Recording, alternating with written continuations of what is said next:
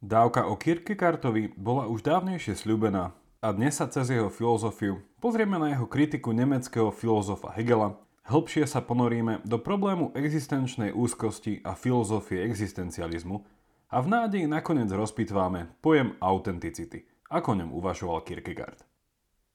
Pred samotným začiatkom ešte niekoľko oznamov. V prvom rade, podcast Pravidelná dávka sa osamostatnil od mužom.sk a rozšíril sa o dve ďalšie podcastové relácie. Po novom útorok a nie stredu sa môžete tešiť stále na moju filozofiu, no a v piatky sa budú striedať Andrej s Mirom. Nezabudnite navštíviť našu novú webovú stránku a sledujte nás tiež na Facebooku, kde nájdete mnoho bonusového obsahu. Druhý oznam. Na Startlabe nám stále pokračuje naša crowdfundingová kampaň. Ak by ste nás chceli podporiť, link nájdete v popise a za podporu vám veľmi ďakujeme.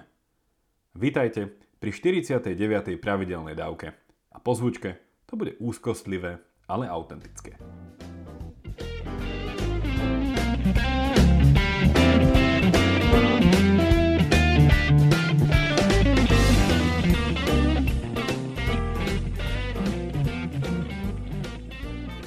Dnes sa budeme rozprávať o dánskom filozofovi, protestantskom teológovi a kultúrnom kritikovi Sörenovi Kierkegaardovi. Kierkegaard sa narodil v roku 1831 do bohatej dánskej rodiny v Kodani a tam tiež ako 42-ročný v roku 1855 zomiera. Podobne ako nemecký filozof Hegel, ktorý zomiera, keď mal Kierkegaard 18 rokov, aj on išiel najprv študovať teológiu, ale cez ňu a namiesto nej sa začína venovať filozofii. O Hegelovi nehovorím náhodne, pretože je to práve on, koho si Kierkegaardová kritická filozofia berie na mužku. Prečo a ako si povieme o chvíľu, ale najprv načrtnem, o čom dnes budete počuť. Meno Kierkegaard pre vás poslucháčov nie je určite nové. A už počas 46. dávky, kde som sa s Zuzkou rozprával o vzťahu filozofie a psychológie, som povedal, že sa k tomuto dánskemu mysliteľovi určite vrátime. Prečo? Minimálne preto, že jeho uvažovanie o tzv. existenčnej úzkosti je niečo, čo je presne na pomedzi filozofie a psychológie. A tiež preto, že tento druh úzkosti je veľmi dobrým úvodom do tzv. existencializmu. Hovoriť budem síce primárne o Kierkegaardovi, ale dostať sa chcem aj k dnes tak často skloňovanému slovu, či dokonca životnému štýlu alebo cieľu, ktorým je autenticita. Hovorí sa, že ak chceme viesť dobrý život, ten reálny alebo život na Facebooku či Instagrame, Mali by sme byť autentickí. Čo to ale znamená byť autentický? Žiť autenticky? Či robiť veci autenticky? Kierkegaardov existencializmus nám dá viacero zaujímavých podnetov pri hľadaní odpovede na túto otázku. Aby som to zopakoval, hovoriť dnes budem o Kierkegaardovi, jeho kritike Hegela a ako s tým súvisí pojem existenčnej úzkosti – No a potom to prepojím s existencializmom, v rámci ktorého má autentickosť svoje centrálne miesto. Veľa tvrdých slov na pomalé rožutie, takže si z nich poďme ukrajovať po malých kúskoch. Ak by som išiel príliš rýchlo, dávku si zastavte a cez apku si môžete túto dávku ľahko posunúť späť o pár sekúnd či minút. Ak budem naopak na váš kus hovoriť príliš pomaly a rozvláčne, môžete si ma cez apku jednoducho zrýchliť. Začneme s Kierkegaardovou kritikou Hegela, ktorá dá do jasnejšieho svetla jeho vlastnú filozofiu. Hegel bol nemecký filozof žijúci na prelome 18. a 19. storočia, ktorého filozofia je tak komplexná, technická a hlavne systematická, že sa k pochopeniu jeho diel píšu slovníky. Lebo veď ako pochopiť, čo hovorí, keď nechápem slovám, ktoré používa. Zjednodušene vysvetliť Hegelovú filozofiu pár vetami je nemožné, ale predsa to skúsim. Hegel je považovaný za posledného veľkého systematického filozofa, ktorý nielenže veril, ale tiež sa vo svojich dielach snažil popísať celkový systém fungovania sveta. Mohli by sme povedať, že je v niečom jeho prístup podobný britskému, nedávno zosnulému fyzikovi a kozmológovi Stephenovi Hawkingovi. Ten sa snažil nájsť jednoduchú matematickú rovnicu, cez ktorú by sa dalo v princípe vysvetliť všetko. Ak ste ho ešte nevideli, odporúčam film Teória všetkého z 2014. Hegel sa snažil o niečo podobné, ale nie z fyzikálneho, ale filozofického hľadiska. A keďže veril, že podstata reality nie je materiálna, ale nemateriálna, duchovná či ideová, jeho vlastný systém, teda teória všetkého, nemal vychádzať z matematickej rovnice, ale z nejakej univerzálnej, absolútnej a abstraktnej idei. V čom ju našiel? Hegel slávne povedal, že čo je skutočné je racionálne a čo je racionálne je skutočné. A to znamená asi toľkoto. Realita, svet a všetko existujúce musí byť racionálne, a teda uchopiteľné našou mysľou, byť vysvetliteľné a pochopiteľné. OK, môže byť, poviete si, ale vyplýva z toho jeden dôležitý záver.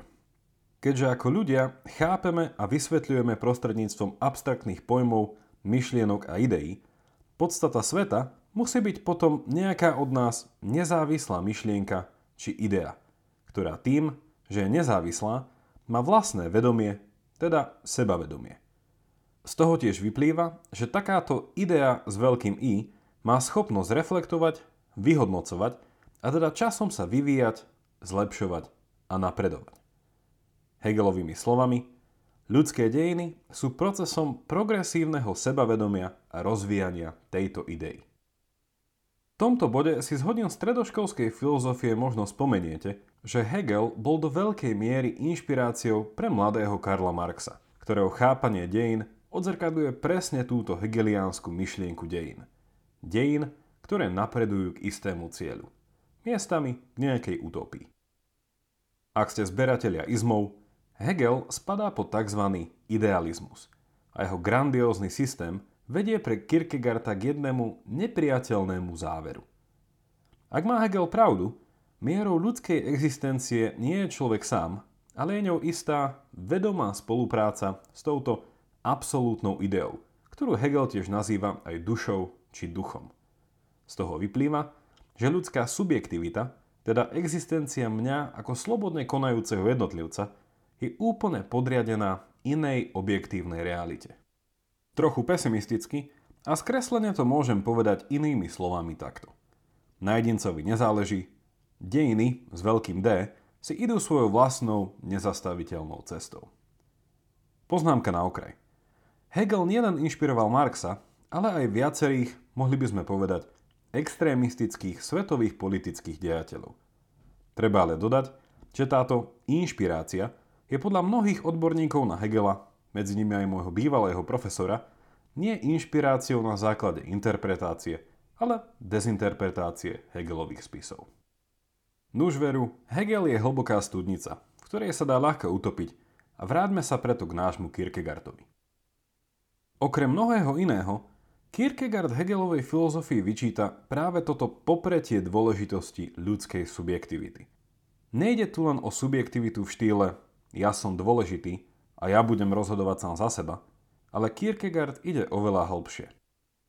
Hegel definoval samotné bytie a existenciu ako racionálne a to, čo je, teda to, čo existuje, je táto absolútna idea, absolútny duch a naša osobná subjektívna existencia je iba, môžeme povedať, jej obrazom. A teda prísne vzaté, nie je naša. Sme tak nevyhnutne súčasťou niečoho väčšieho, čo nás určuje. Nedobrovoľne a bez rozdielu. Kierkegaard tvrdí pravý opak. Existencia sveta nezačína niekde tam vonku mimo mňa, ale som to práve ja, moja subjektívna existencia, z ktorej ďalej následne pramení existencia všetkého, čo je.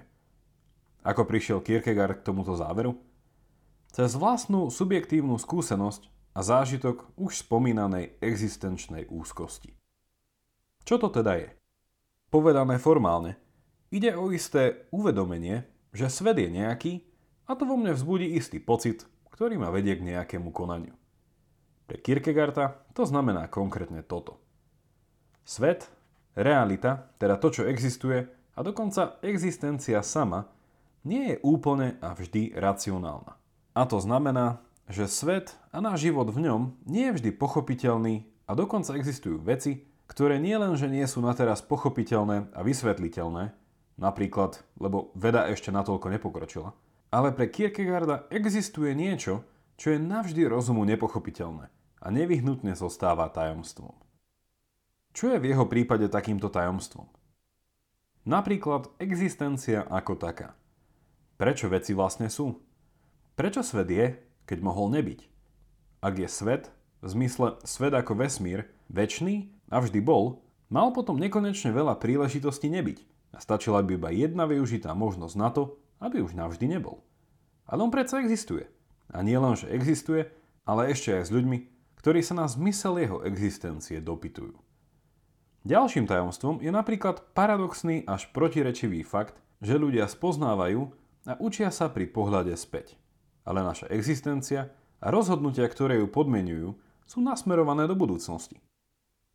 aké moje rozhodnutie môže byť tak nesprávne neobmedzeným množstvom spôsobov. A i tak sa musím rozhodnúť. Ak sa nerozhodnem, spravím zle. Ak sa rozhodnem, ako viem, že som spravil dobre. Takéto uvedomenie skutočnej povahy existencie musí podľa Kierkegaarda viesť racionálnu bytosť k úzkosti, a teda existenčnej úzkosti. Prečo?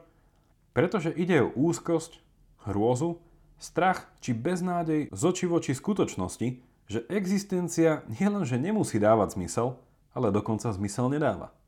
Existencia je absurdná. Je to práve skúsenosť a precitnutie tejto existenčnej úzkosti, a teda nezmyselnosti sveta, ktorá je v srdci filozofie existencializmu. Kierkegaard sa často nazýva aj prvým predstaviteľom a ide o myšlienkový prúd, ktorého rôznorodosť a rozporúplnosť garantujú mená ako Friedrich Nietzsche, Fyodor Dostojevský, Arthur Schopenhauer, Jean-Paul Sartre, Albert Camus, Martin Heidegger Viktor Frankl a ďalší. Čo teraz robiť, ak sa Hegel mýlil a ako racionálne subjekty musíme čeliť tejto iracionálnej realite? Každý z vyššie spomenutých existencialistov síce mal vlastnú odpoveď, ale dovolím si povedať, že v princípe do veľkej miery hovorí Kierkegaard mene všetkých. Pozoruje, že človek prechádza počas života rôznymi etapami či štádiami a hovorí o troch ktoré sú z existenčného pohľadu najdôležitejšie.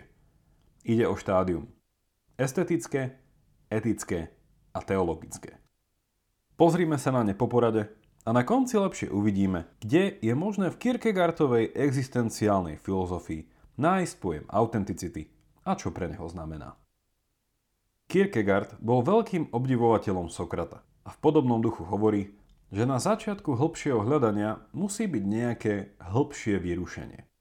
Nie nevyhnutne pozitívne, vo forme úžasu či údivu, ale práve hrôzostrašné prebudenie v podobe existenčnej úzkosti a pocitu beznádeje, nezmysluplnosti, absurdity. Prvým riešením je urobiť nie postupný, ale radikálny skok a začať venovať svoj život tomu, že budem toto existenčné prázdno zaplňať hľadaním estetických zážitkov, ktoré sú podľa Kierkegarda ohľadaní pôžitkov všetkého druhu. Ako ale dosvedčuje aj sám svojou skúsenosťou, toto riešenie je iba pozlátkom, ktoré ale beznú životnú prázdnotu nemôže naplniť. Je to ako ústavičné nalievanie vína do deravého suda.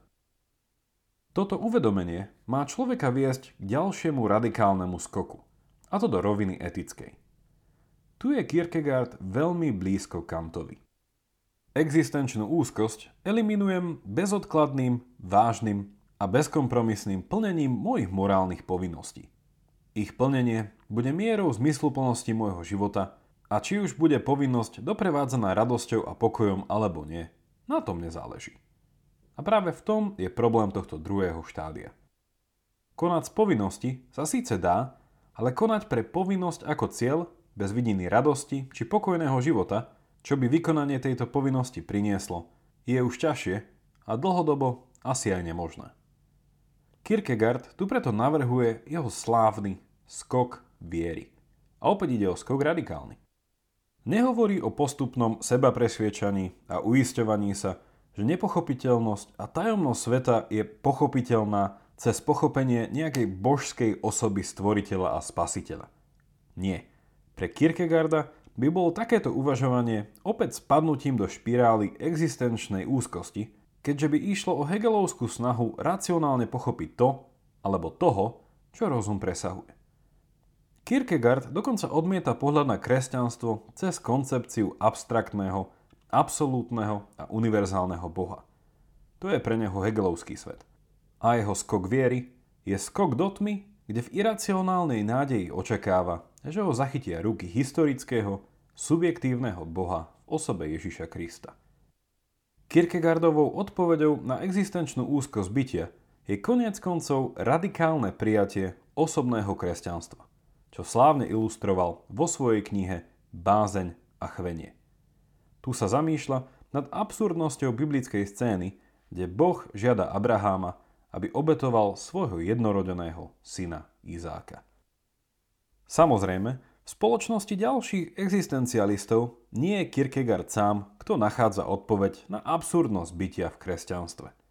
Iný, napríklad Schopenhauer, ktorý priniesol do západnej filozofie čerstvý vzduch filozofie východnej, navrhoval zostať pri vyššom estetickom zážitku krásy. Nakoľko môže byť pominutelný a netrvajúci, všetko sa i tak nezastaviteľne mení a netrvá. A ide o to, odpútať sa od istých predstav o realite, aby sme v nej mohli žiť. Zakončíme naše dnešné rozmýšľanie pár slovami o autenticite.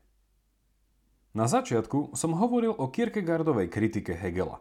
Ukázal na spojitosť medzi existenciou, subjektivitou a existenčnou úzkosťou. A tiež som v troch štádiách načrtol Kierkegaardovú cestu von z nášho existenčného labyrintu. Existencializmus sa síce spája so slovami s negatívnou konotáciou ako absurdita, beznádej, úzkosť, hrôza či nezmyselnosť, Tiež je ale v blízkom vzťahu s jedným pozitívnym pojmom, ktorým je práve autenticita. Jej vysvetlenie začnem z iného ako existenciálneho konca. V rámci prípravy na dnešnú dávku som si vypočul 42. epizódu podcastu Počuj o závidení a autenticite a obsahovo to bola časť hodná názvu filozofická. Dievčatá sa rozprávali o tom, čo je to autenticita, hlavne na Facebooku a Instagrame – a prevažne ju definovali slovami ako pravdivosť, nefejkovať, nerobiť niečo len pre zdanie a obdiv, teda nepózovať, a celkovo sa mi páčilo, že nepriamo narábali s rozlíšením ženevského filozofa Jean-Jacques Rousseau, ktorý rozlíšil medzi láskou k sebe a láskou k seba zdaniu. Robiť veci z lásky k sebe je dobré a nejde nevyhnutne o egoizmus. Ale predávať zdanie seba samého s cieľom ocenenia už dobré nie je. Grecký príbeh o Narcisovi je tu viac ako výpovedný. Zjednodušene teda poviem, že Maťa a Filipa sa zhodli na dobrej definícii autentickosti ako pravdivosti, čo za sebou nevyhnutne prináša tému zraniteľnosti, odvahy a odhodlanosti. Ešte zaujímavejším bolo ale sledovať prirodzený sled ich spoločného uvažovania a pre tesným záverom povedali toto. Citujem. Zúfalo sa na internete snažíme nájsť nejakú autenticitu. Ale pritom to tak nefunguje. Vieme iba ako keby mať zodpovednú kontrolu nad tým, čo o sebe uverejňujeme a aký obraz o sebe vytvárame. Ale to nemusí byť autenticita. Len to môže byť zodpovednosť. A to je skvelý záverečný postreh, na ktorý chcem cez Kierkegaarda poukázať i ja. Autenticita nie je nové slovo. Má svoju históriu, a je pravda, že v súčasnom populárnom použití je synonymická s pravdivosťou a niekedy aj originalitou. Ak si ale pozriete, ako o pojme autenticita uvažujú ľudia z fachu, ktorí ju skúmajú v rámci svojej filozofickej špecializácie, zistíte, že zadefinovať toto slovo na jednej strane nie je jednoduché, keďže každý existencialista ho používa trochu po svojom. Na druhej strane, ale nejde o nič nové pod slnkom. Konať, či žiť autenticky, neznamená nič iné ako žiť a konať zodpovedne. Ak sa pozrieme na grécky originál tohto slova, napríklad autentes znamená človek konajúci z vlastnej autority, autor svojich vlastných skutkov. A napríklad slovo autentikos, preklad nášho prídavného mena autentický, sa skladá z autos, čo znamená ja sám, ako slove autonómia, teda seba zákonodárstvo, a druhá časť slova je hentes, čo znamená konateľ alebo bytie. Za pozornosť tiež stojí, že slovo autentický v zmysle skutočný a pravdivý začalo byť používané až od polovice 14. storočia. Ak ste boli autentickí do 14. storočia, myslelo sa tým hlavne to, že beriete priamo zodpovednosť za svoje konanie. Napríklad ako vládca, tyran, samovrah či zločinec. Čo teda znamená žiť zodpovedne? Pravdivosť je tu opäť dobrým sprievodcom a zodpovednosť je jednoducho pravdivé odzrkadlenie či pretavenie toho, v čo verím, do nielen mojich slov, ale hlavne skutkov. Môžeme tu tak uvažovať o autentickosti, ako o nepokriteckosti. Čo znamená autenticita ako zodpovednosť pre Kierkegaarda vzhľadom na existenčnú úzkosť, ktorej, ak súhlasíme s jeho diagnózou, musíme čeliť? Medzi riadkami to už zaznelo, ale poviem to ešte raz a priamo. Autenticita pre neho znamená prijatie radikálnej zodpovednosti, a teda okamžité prijatie radikálneho rozhodnutia vzhľadom na pravdivosť môjho poznania. Ak zažijem existenčnú úzkosť, nemôžem viac žiť ako dovtedy – tváriť sa, že svet bude nejako dávať zmysel i naďalej a otázky ultimátnej povahy reality a existencie nehriešia farári, vedci a mudrlanti. Nie, moja subjektívna existencia je v mojich rukách a som to ja a iba ja, kto ju musí prijať a nie za ňu zodpovednosť. Neurobi to za mňa ani rodina, ani priatelia, ani životný partner, či štát alebo církev. Ak zažijem existenčnú úzkosť, musím nanovo a naplno hľadať zmysel a odmietnúť život v ilúzii a klamstve. Ak ale nenájdem zmysel v pôžitkoch, musím spraviť radikálny skok iným smerom. Kierkegaarda táto radikálna zodpovednosť a serióznosť viedla napríklad k tomu, že zrušil svoje zásnuby. Na jeho dobu nepredstaviteľná vec a svoje ranné diela písal pod pseudonymom, aby na ne potom mohol priamo on sám kriticky odpovedať, hľadajúc nie šťastie, uznanie a slávu, ale pravdivú zmysluplnosť. Samozrejme, nemusíme žiť podľa Kierkegaardovho vzoru, ale ak chceme žiť autenticky ako on, musíme nielen každodenne testovať zmysluplnosť našich rozhodnutí, ale prijať subjektívnu zodpovednosť aj za skúsenosť absurdnosti vlastnej existencie a sveta či vzťahov na vôkol. Goetheho Faust riešil existenčnú úzkosť samovraždou. Kierkegaard milovaním blížneho svojho. A čo vy? Nemáte niekedy vracajúci sa pocit, že vaša existencia nielenže nie je samozrejmosťou, ale je dokonca opradená tajomstvom? Toľko na dnes a už iba pripomínam, že pravidelnú dávku môžete odoberať v podcastových aplikáciách Apple a Google Podcast, Spotify, Stitcher a Podbean. Videonávod, ako si ju stiahnuť priamo do vášho smartfónu, nájdete na facebookovej stránke. Teším sa na vás opäť v útorok, buďte zvedochtiví a nech vám to myslí.